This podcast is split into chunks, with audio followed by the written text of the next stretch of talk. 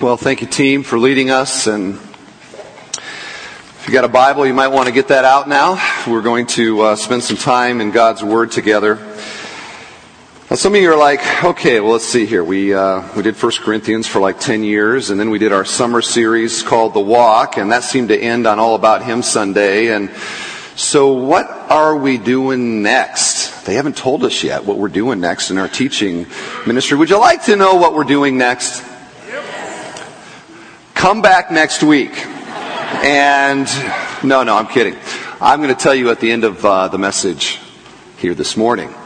What we're doing this weekend is we are uh, going to basically just kind of pull back from uh, the, the, the, the forest of church ministry and the week-to-week of church ministry and to, and, to, and, to, and to pull back so that we can not get focused on the trees, but to see the whole big picture. And this is a weekend we just want to spend some time reminding ourselves and re-envisioning uh, who we are as a church. Who is Bethel Church? What are we trying to do around here? Why are we trying to do it? And how are we trying to do it? What do we think God's calling us to be as a as a church? You may not know this, but our church, the story of our church goes back uh, to the nineteen thirties, when there was a small group of people who uh, envisioned a church in what was then the southern area of the population of Northwest Indiana. And so they began a Bible study, and that Bible study met, and later it became a church, and that church is this church today. And little do I think they could have realized what Bethel Church would become and how God would use uh, the church over the years. So from the beginning, our the vision of our church, it began in a Bible study. It began in God's Word. And what has happened here over the years has not happened by accident. God is sovereign. We believe that God is sovereign. God does what He does. He is the one that is doing it. But in His sovereignty, God works through ordained means by which He accomplishes His purposes. And that's true when it comes to church ministry, that there are things that that that are done, and there are approaches to ministry, and there are priorities and values in ministry that help to shape any local church into becoming what it what it is. And part of the challenge with that is that those things can very easily sort of slide into the background and not be viewed as that important, because, oh, we've done that for so long, we're going to do this now. Or it, they just sort of become a part of the background. And over time, the things that help the church become what it is can be lost, and the commitment to those values can be lost. And so what we want to do is we just want to say, hey, let's remind ourselves of of the values of our congregation and the kind of church that we want to become and, and has brought us to the place that we are today. So that's where we're going today, and we want to renew this vision as we look to the future of our church. And our text to help us with this is Colossians one, which you've had five minutes now to find. Uh, so if you're still looking for it, I would suggest the table of contents to uh, to get you there. The book of Colossians, it is not the book of collisions, although if you read the book of Colossians, there is a lot of colliding with your worldview that happens, because it is a letter that presents Christ in His glory and majesty right from the beginning in chapter one, who He is, uh, how, how God is working everything so that in everything He might have the supremacy, verse eighteen, and supremacy, the, the, the preeminence. So it is a it is a book of collisions for sure, but it's called Colossians, and we are in chapter one of this of this letter. And what I want to do is I just want to read the text, do a very quick exposition of uh, the context, and then we're going to focus in on verse twenty-eight. So here is what uh, God's Word says. Now I rejoice in my sufferings. I'm beginning in verse twenty-four. Now I rejoice in my sufferings for your sake, and in my flesh I am filling up what is lacking in Christ's afflictions for the sake of His body, that is, the church, of which I became a minister according to the stewardship from God that was given to me for you, to make the word of God fully known. The mystery hidden for ages and generations, but now revealed to his saints. To them God chose to make known how great among the Gentiles are the riches of the glory of this mystery, which is Christ in you, the hope of glory. Him we proclaim, warning everyone and teaching everyone with all wisdom, that we may present everyone mature in Christ. For this I toil, struggling with all his energy that he powerfully works within me. May God bless his word to our hearts and our understanding today by his Spirit. Amen? Amen. All right. What we have here is nothing short of the Apostle Paul's personal statement of, of his personal life uh, purpose. A vision statement for his life. Why he's doing what he's doing, the big picture of what he sees uh, God calling him to do. And you may have a statement like this as well. Sometimes when you go to these business symposiums or conferences, they will say, why don't you take out a piece of paper and why don't you write on that paper, what is your life's purpose? Why are you here? Why are you doing what you're doing? And maybe some of you have that. It'd be kind of fun to stop and say, hey, why don't some of you read those statements? Uh, we're not going to do that. Because there's a big difference between the statement that you write or that I write and the statement that Paul writes. And the big difference is when Paul wrote this statement, he was inspired by the Holy Spirit. And it was written down in Scripture. And the reason for that is that Paul's statement here, Paul's purpose for his life, is also God's purpose for the church. And he inspired Paul to write that down so that we could look at it and realize and remind ourselves, why are we here? What is the purpose of any local church? And so as we come to it, we see that Paul begins by uh, recounting to them, uh, first of all, his sufferings. He says, now I rejoice in my sufferings for your sake. You can know what's important to you by what you're willing to suffer for, right? And Paul says here, I went through sufferings. You know the sufferings that I went through. But you know what? I was willing to do it for your sake. And by the way, the your sake there is later called the church. Paul's priority was the church, and he was willing then to endure all kinds of persecutions and troubles and sorrows for the sake of uh, the body of Christ. And he does this, he says, because I have received a calling. I have a stewardship, which he says is to make known fully the Word of God. Paul was a steward of this, and since he saw this as his calling, he was willing to endure trouble in order to accomplish it. He goes on to say what this Word of God is. In verse twenty-six, he says that it is a mystery. And when you see mystery in the New Testament, it, it, it doesn't mean uh, like something murky and uh, so, like a, a, something secret. What, what the New Testament refers to mystery, it's referring to something that previously had been unknown, but now has been unveiled and revealed, which is exactly what he says here. The mystery hidden for ages and generations, but now revealed to the saints. Well, I wonder, what, what is that mystery? He says that God's plan of salvation is not simply for the Jews, but also for the Gentiles.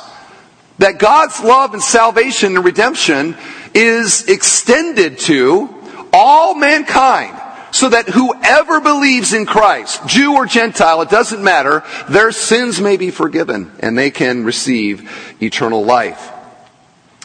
And so then he gets to this really cool section in verse twenty-seven, where he says uh, that the glory of this mystery is Christ in you, the indwelling Christ by the Spirit in every single one of us, which he says is the hope of glory. The hope of glory. The fact that Christ's presence is with us is a promise that there is a coming glory that is yet to be revealed uh, to us. A glory that someday, when Christ returns or when we die, that we will experience. And how do we know that that is coming someday? Because Christ is with me in this day. The hope of glory. And then we get to verse twenty-eight, where he says this, Him we proclaim. Him we proclaim. Him we proclaim. Him we proclaim. Do I need to do it again? Because that's like the central thing right there. He gets he gets to the he gets past all of these this glorious uh, verbiage, and it results in, in in an action in his life. And by the way, there is there is always a tie-in to w- between those two things. The greater that we think that Christ is, the more that we think that the glory of God has been revealed in Him, the more that we realize His majesty and His beauty and the wonder of, of who He is and what He's done and knowing Him by faith, the, the higher we think that He, that He is, the more that we're going to want to talk about it and live out and share and proclaim. So that what is the problem in a church when people are not proclaiming, either in word or deed, the reality of a risen Savior? Is the problem that their tongues are tied, that their mouths don't work? Is that the problem? No. The problem is there's too low a view of Christ. Because the more I, the greater I think that He is, the more I'm going to want to talk about it, and share it, and live it out, and serve, and all the rest. So that the problem in the American church is not that we are tongue-tied, but that our view of Christ is far too low. And Paul says, my mission in life is not that He would be low, but that He would be high. I'm, my, I'm all about making much of Him, lifting Him up. You know, I had somebody last week say, we love your sound effects. Did that help you? Shooting Him high in this world. And as He is lifted up, He will draw all men to Himself. How is He lifted up? By fine-sounding words? No. His people seeing Him as high, speaking of Him as high, and living as if He is high, because He is. Amen? Amen. All right. So those two, what I want you to see is that it is the it is the belief in what he says in verse twenty-seven that empowers the proclaiming in verse twenty-eight. May God lift Christ high in this church. May He be supreme. May we see Him in His glory, that we might be a church that is committed to proclaiming Him. I also wanted to point out to you that when it comes to his purpose statement, notice what he doesn't say. He doesn't say, I'm all about little pet issues that I want to fight about. My goal in life is to draw a lot of followers to me. He's not saying that kind of stuff. He's got one big thing, proclaiming Christ. And I think that's important, because there are all kinds of things that we can fight about and argue about, and some of those things are worthy of arguing about because they're important.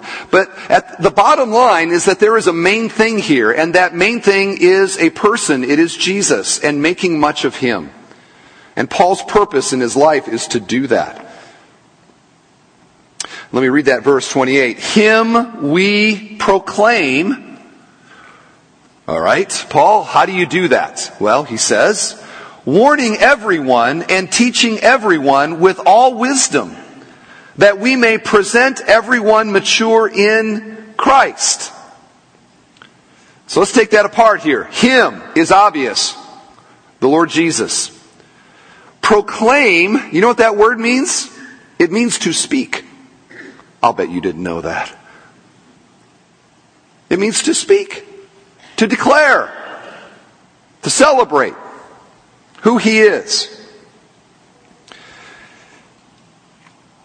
Warning everyone and teaching everyone.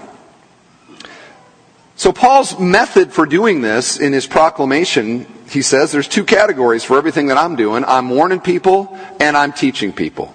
And that word warning, let's talk about that first. That word warning, some of your Bibles translate admonish. And the word, it, it, here's what it means. It means to set somebody's mind in proper place. Like when we when we see somebody's life that's spiraling out of control, what, what will we oftentimes say about them? They must have what?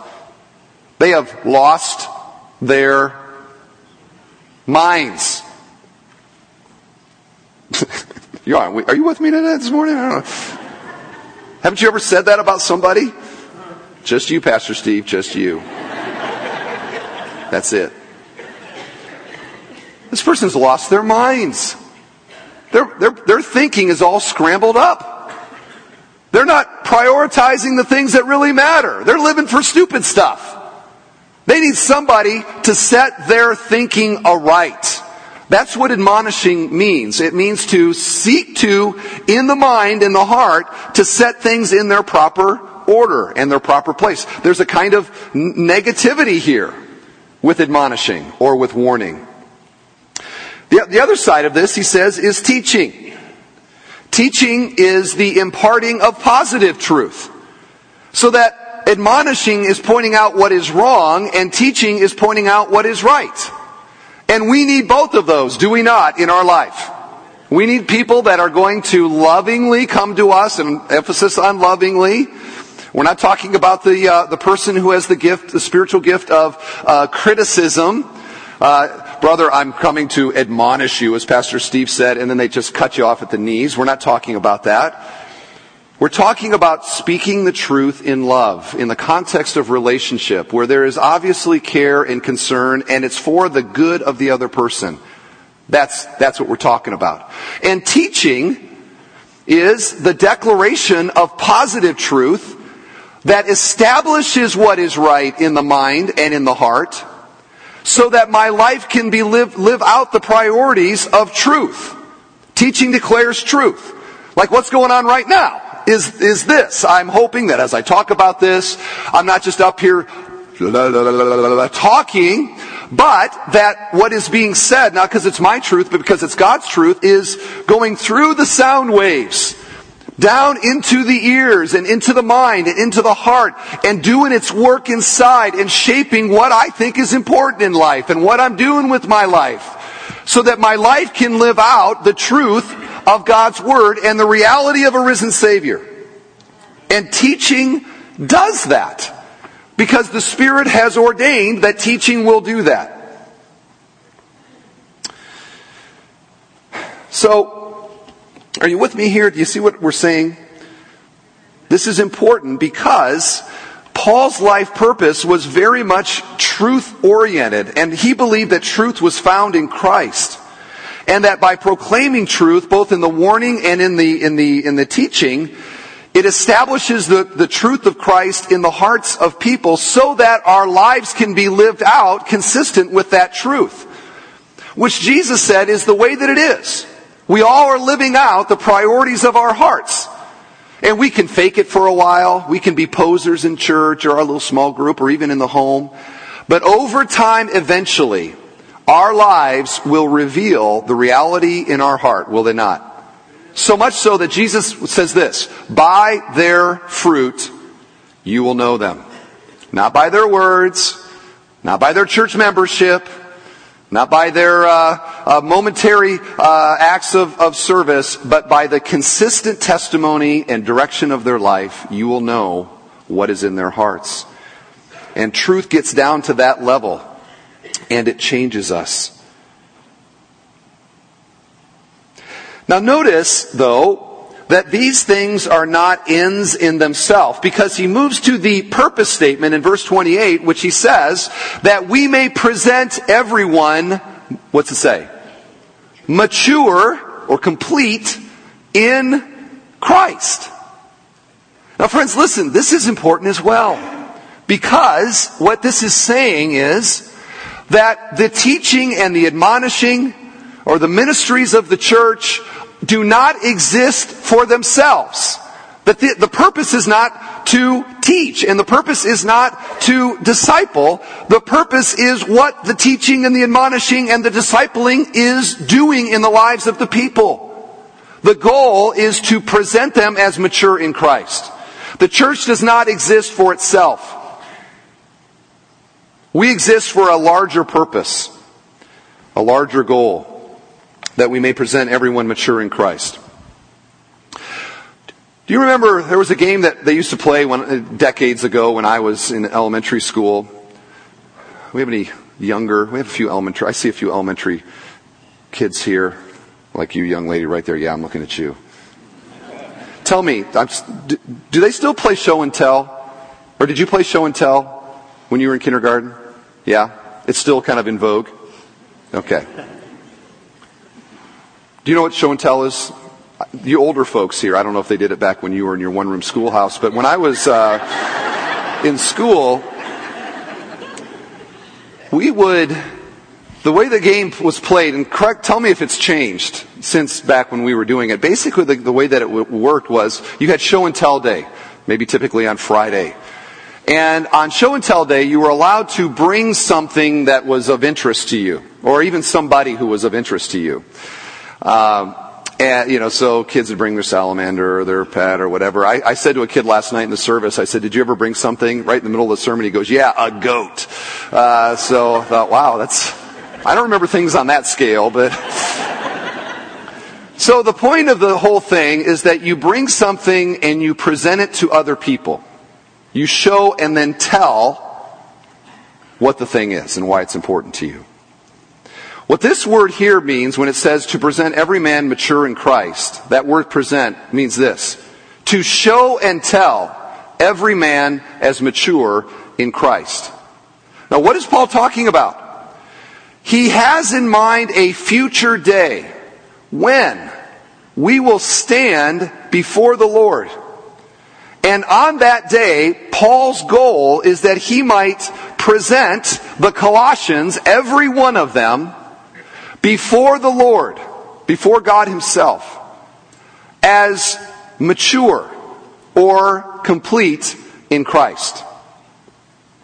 Now here's where my last two messages all come together with what Paul is talking about here. And I'm going to go back now a couple of weeks ago to a message that I gave on how to live your life uh, f- to the glory of God. How to live your life to do everything in Jesus' name.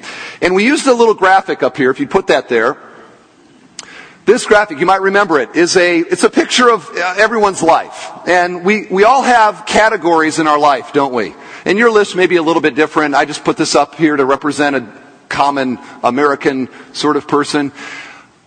When when I come when I profess Jesus as my Savior, I, I receive eternal life. I am now forgiven. I have been justified by faith. I am righteous in the eyes of God. However, that is only the beginning of what it means to be a Christian. It is not the end.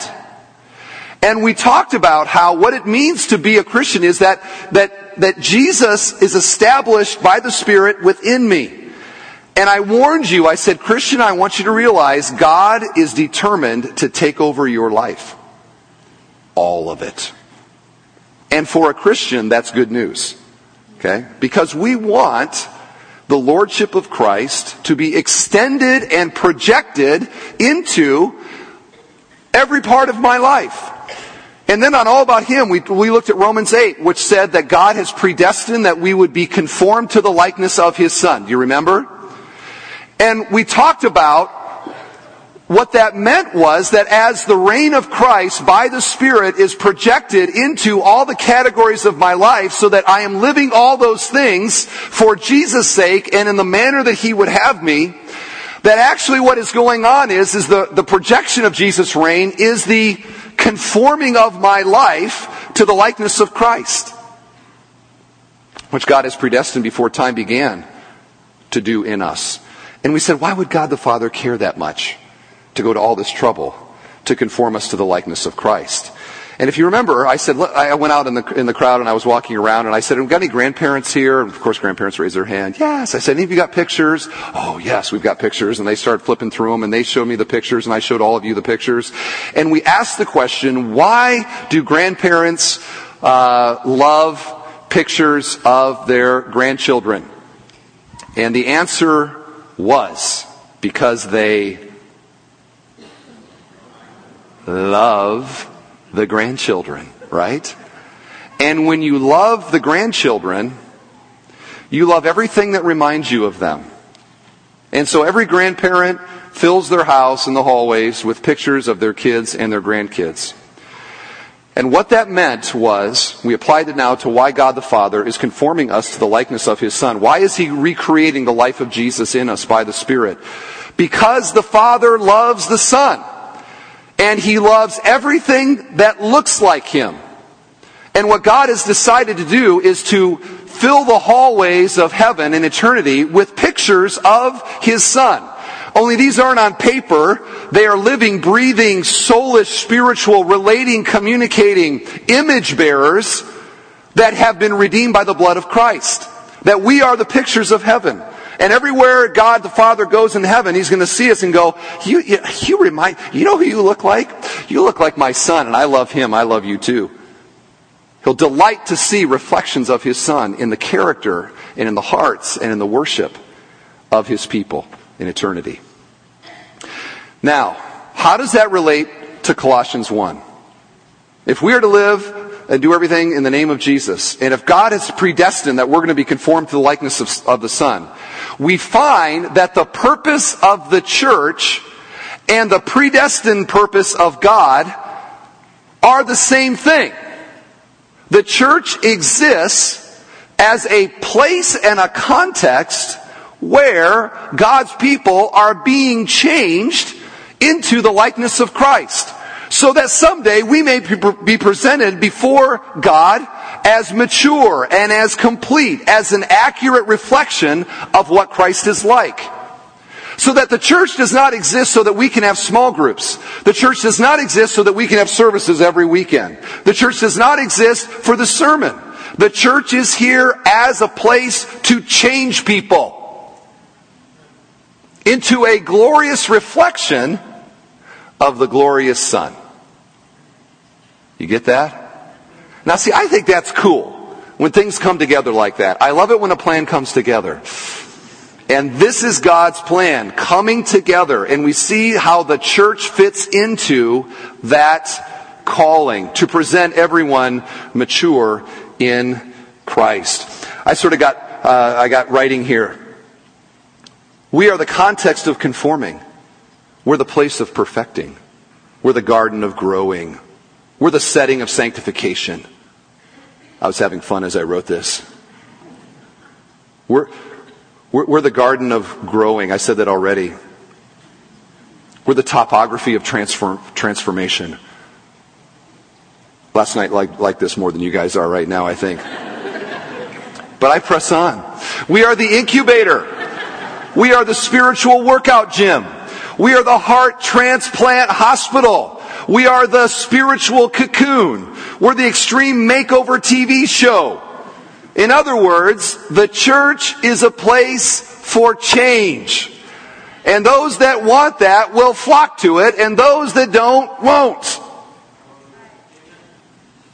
So how about you? Is it your desire to be more like our Savior? And if so, do you see the purpose of this church as being that? Are we a club? Are we a little get-together sort of place to eat our crumpets and talk about our families and just say nice little spiritual things to one another? Or are we a place for change? We see what Paul thought it ought to be. So what about Bethel Church? All right, there's the text. What about us as we see what Paul's purpose was and what God's purpose is for the church? What about our church and how are we doing with that? I'd like to read to you from our doctrinal statement, which gives the purpose of our church, at least on paper. And I know it's one thing to have it on paper, it's another thing to have it in our hearts. But here's what it says. And listen, and you tell me if, if this echoes Colossians one. Bethel Church exists to glorify God by making fully devoted followers of Jesus Christ who worship and exalt Him in all things.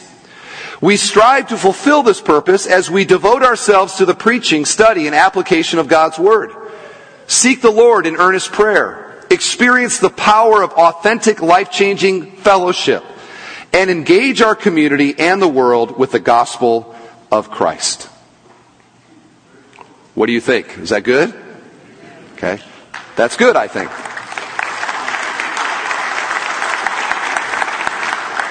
Now, it's wonderful to have that on a piece of paper, isn't it? It's a whole nother thing for a, a congregation to be united around a single purpose. and to realize and to be reminded of, why are we here? And what is this whole thing all about? Lest we get a little too comfortable in our comfortable chairs and think it's about us. It is not. We don't want our church to ever slip into ritual without reality. And there are entire denominations that you could point to, I think accurately, that have become ritual without reality. Going through the motions, but not really getting why we're doing what we're doing and who we're doing it for. And we want better here at Bethel. So, towards that end, a reminder of our vision for our church, the kind of church that we want to be. We see in Paul, he says, I want to make the Word of God fully known. I want to be a, I want to proclaim Christ. So too, our vision for our church is that we would be a church that is a proclaiming and a teaching congregation. Listen to a few verses later, Colossians three sixteen. Let the word of Christ dwell in you richly, teaching and admonishing one another in all wisdom, singing psalms and hymns and spiritual songs with thankfulness in your hearts to God. What are we to be about? One of the things we're to be about is the proclaiming and the treasuring of truth. And I've said it for a long time around here. I'll keep saying it. I want our church to have the reputation in this community and now in the larger Chicagoland area, that if you want to hear the Bible, go to Bethel. Bethel's a church, go there, you better have your Bible with you. Talk about the Bible all the time. Why are those sermons so long there? They seem to drag on and on. Why do we give significant time to preaching and teaching?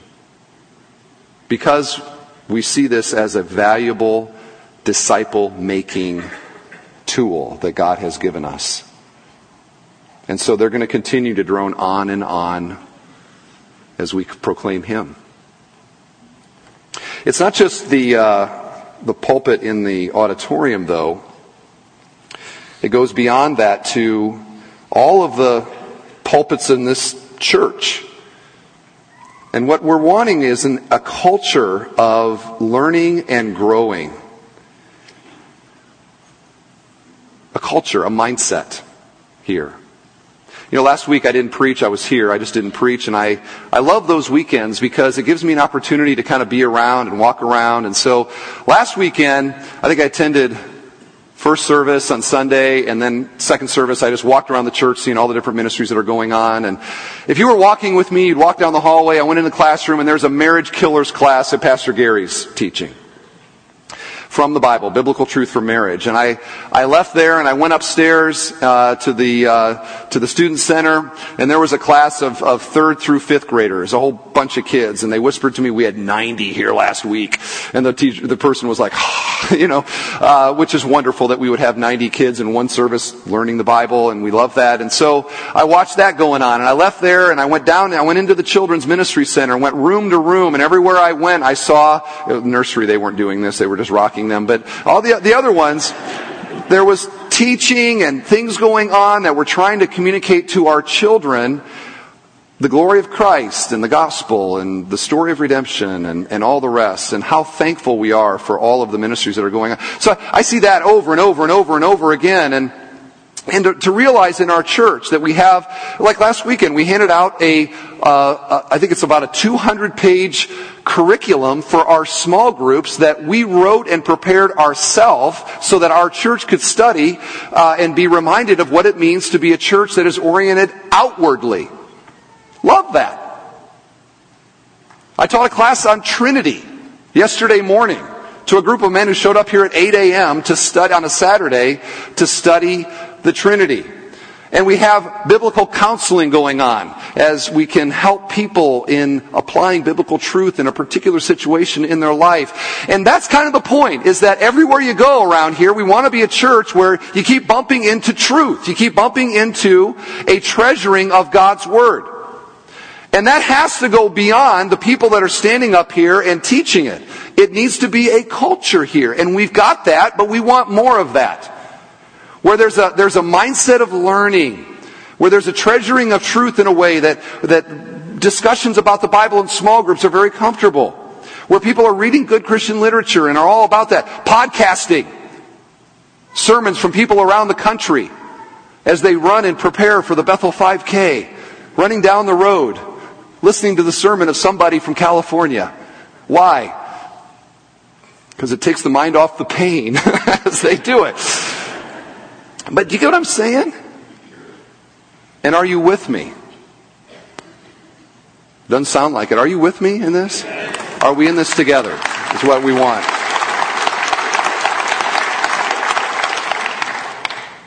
Second thing is that we desire to be a discipling, equipping church. The process of making people into the likeness of Christ is the process of discipling them. And that goes beyond just the head. It goes to the heart, into the hands, and the way that I live my life on all kinds of practical levels. To be actively making disciples of our members and families and our children. Notice, I think, interestingly, the word that's report, repeated in there is all, or translated in the E S V, everyone. Admonishing all, teaching all, that we may present all mature in Christ. In other words, we're not letting people slip through the cracks. This is a, this is an everybody together sort of thing. And this is where our church's ministry, ministries are so important. Our church is more than what happens here for this hour. You know that, don't you? To be a part, really, of our church is way more than just coming and being a part of this little thing that we're doing right here. This is an important part of our ministry, but it is certainly not the sum of it. And that's why we talk with you often about, for example, being a part of a small group, which is in our church's ministry a context for people to connect with other believers and to have a place where you can pray, fellowship, serve, and encourage one another, which is a part of New Testament Christianity. Or to talk about service opportunities, women on a mission or whatever. These aren't just things we're throwing out there. Wouldn't it be nice if people came? We're doing them because it is part of what it means to disciple and equip the church. So do you see why we're doing that? Okay? Why we do what we do? We want to present everyone mature in Christ. I want to just say a quick word about the children and teenage ministries here at our church. I am, I am glad and remain committed to a special effort for our children.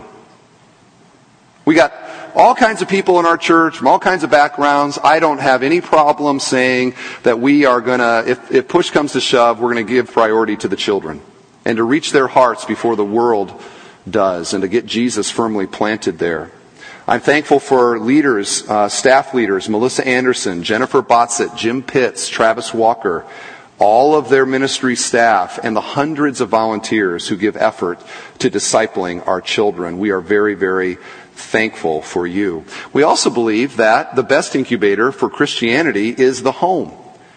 And that group is working hard to, to, to better partner what we're doing in the church with what's going on in the home, so that those two are coming together. Listen to Ephesians four eleven. And he gave the apostles, the prophets, the evangelists, the pastors, and the teachers to equip the saints to do the work of the ministry. Well, now there's a novel thought, don't you think? What is the purpose of church leadership?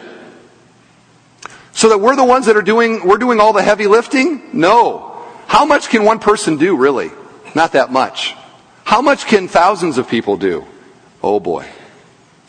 But for that to happen, the thousands need to realize that we are in this together. We don't want any freeloaders around here, just sucking us dry. Take, take, take, take, no give. That's not Christianity, my friend. It's not. And that's not the role of the leadership, to do all of the heavy lifting. So that if somebody comes to you and says, hey, do you have any ministers at your church? You might go, well, let me think a second. There's Pastor Steve. There's Pastor Brad. Wait, who are the ministers here? Right here. Okay? Right here. And we need to renew our vision as a congregation that we are all pulling together. Amen? And as we serve the Lord together, we are conformed to the likeness of the Lord together, because serving is a part of how God makes us like Christ, who served and gave his life for us. If you're interested in more about our discipleship strategy, we have a little booklet like this. It's available in the back that talks about some of the more specific ways that we go about doing that. I would encourage you to check that out. The third thing I want to quickly mention is an energized church. He says in verse twenty-nine, "For this I toil, struggling with all his energy that he powerfully works within me." Notice, I love the balance here. He calls ministry toil and struggle. Amen to that. I will heartily amen that. In fact, the word there for struggle, it's, it's a form of the word agony. Amen to that as well. And see, you got to realize that. Some of you are like, oh, let's let's go do ministry together. And then you get into it and you go home and you're like, that was hard. God must not be in it because it was hard work doing that. Just realize it is on the front end here and be okay with it. But notice the balance here. It is hard work for us, but who is the one that is energizing this? And who is the one that is doing it? His energy that he powerfully works within me. In other words, what is really going on here on the surface may look like a group of people toiling and laboring, but the real energy behind this is God himself. We need his strength. We need his power. It is the Holy Spirit that animates these holy desires in us to serve him. So that it doesn't, in the end, depend on us. We're, it's like, it's like trying to make a wave and then surf on it. You ever seen anybody try to do that? Well, Pastor Steve, nobody can make a wave. That's the point. We don't make the waves, we ride the wave. And God is the one that... And then we're getting up on the board. And just riding it, because he's the one that is, in the end, doing it. So where God is at work, we ought to be at work. And God is at work at Bethel Church.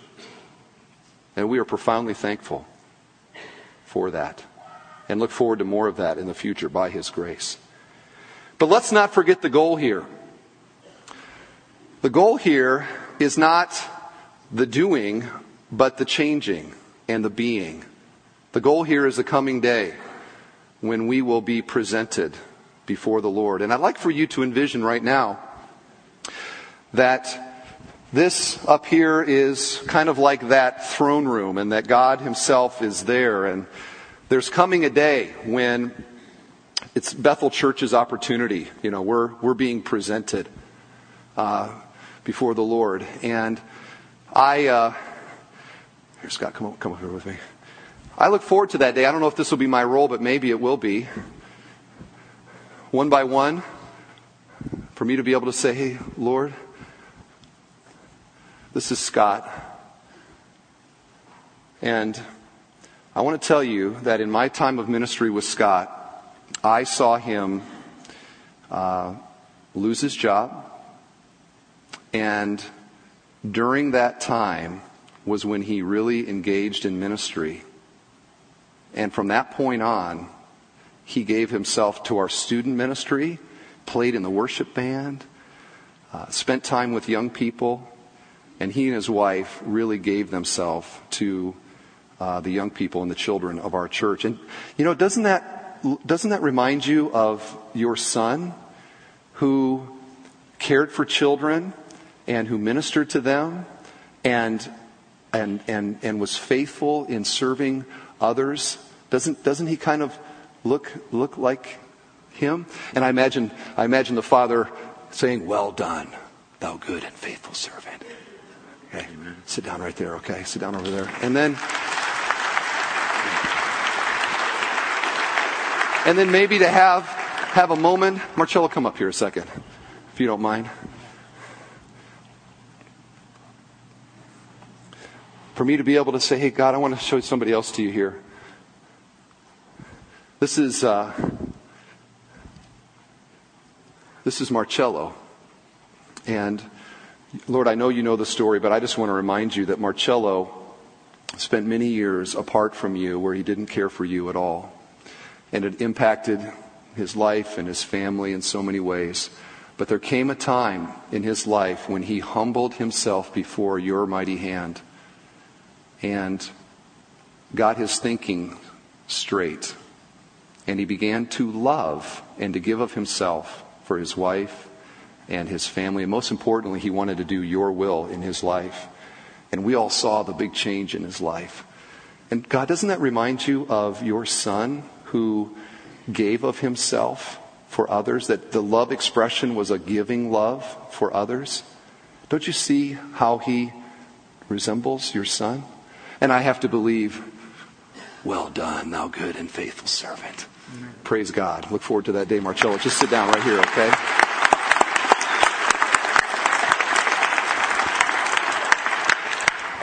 I'm, I'm walking. Uh, I'm walking aimlessly. I see a number of people I could maybe pick. I could maybe pick next. Um, Roy, why don't you come up here a second? Father, this is Roy, and I know you know his story as well. But Roy was a faithful man, faithful to you for so many years. How long have you been a Christian, Roy? thirty, forty years. thirty or forty years. And he stuck it out. I remember having physical problems, and he trusted in you and what you could do through those times. And doesn't that remind you of your son who, even when times were tough, prayed to you, not my will, but your will be done? Doesn't he kind of, don't, don't, you, don't you see it in him? And I have to believe that the Lord will say, well done, thou good and faithful servant. And won't that be a happy day? Amen. Amen. Amen for that, Roy. We pray that'll happen. Let's grab a seat right there if you will. And, and here's the point, everyone. Your time is coming. You will stand before God. And the purpose of this time in life and the purpose of the church is that while I'm living my life, I am conforming to Christ, and I am reflecting his beauty in my life. And I'm looking forward to the day when I will stand mature and complete in him, and to long to hear, well done, thou good and faithful servant, from our from our Lord. And that's the big picture. And you see how the church fits in that? We're the we're the incubator. We're the we're the workout gym. And in order for this church, for our church to be that, we need everybody here pulling in the same direction. And that means everybody. And I don't know if I'll be standing next to you when you stand before the Lord, but it's my desire that I would be complete in Christ and to be able to present you as well. So let's, this year, let's pull in that direction together. Amen? Amen. Amen. All right. Why don't you stand with me for prayer?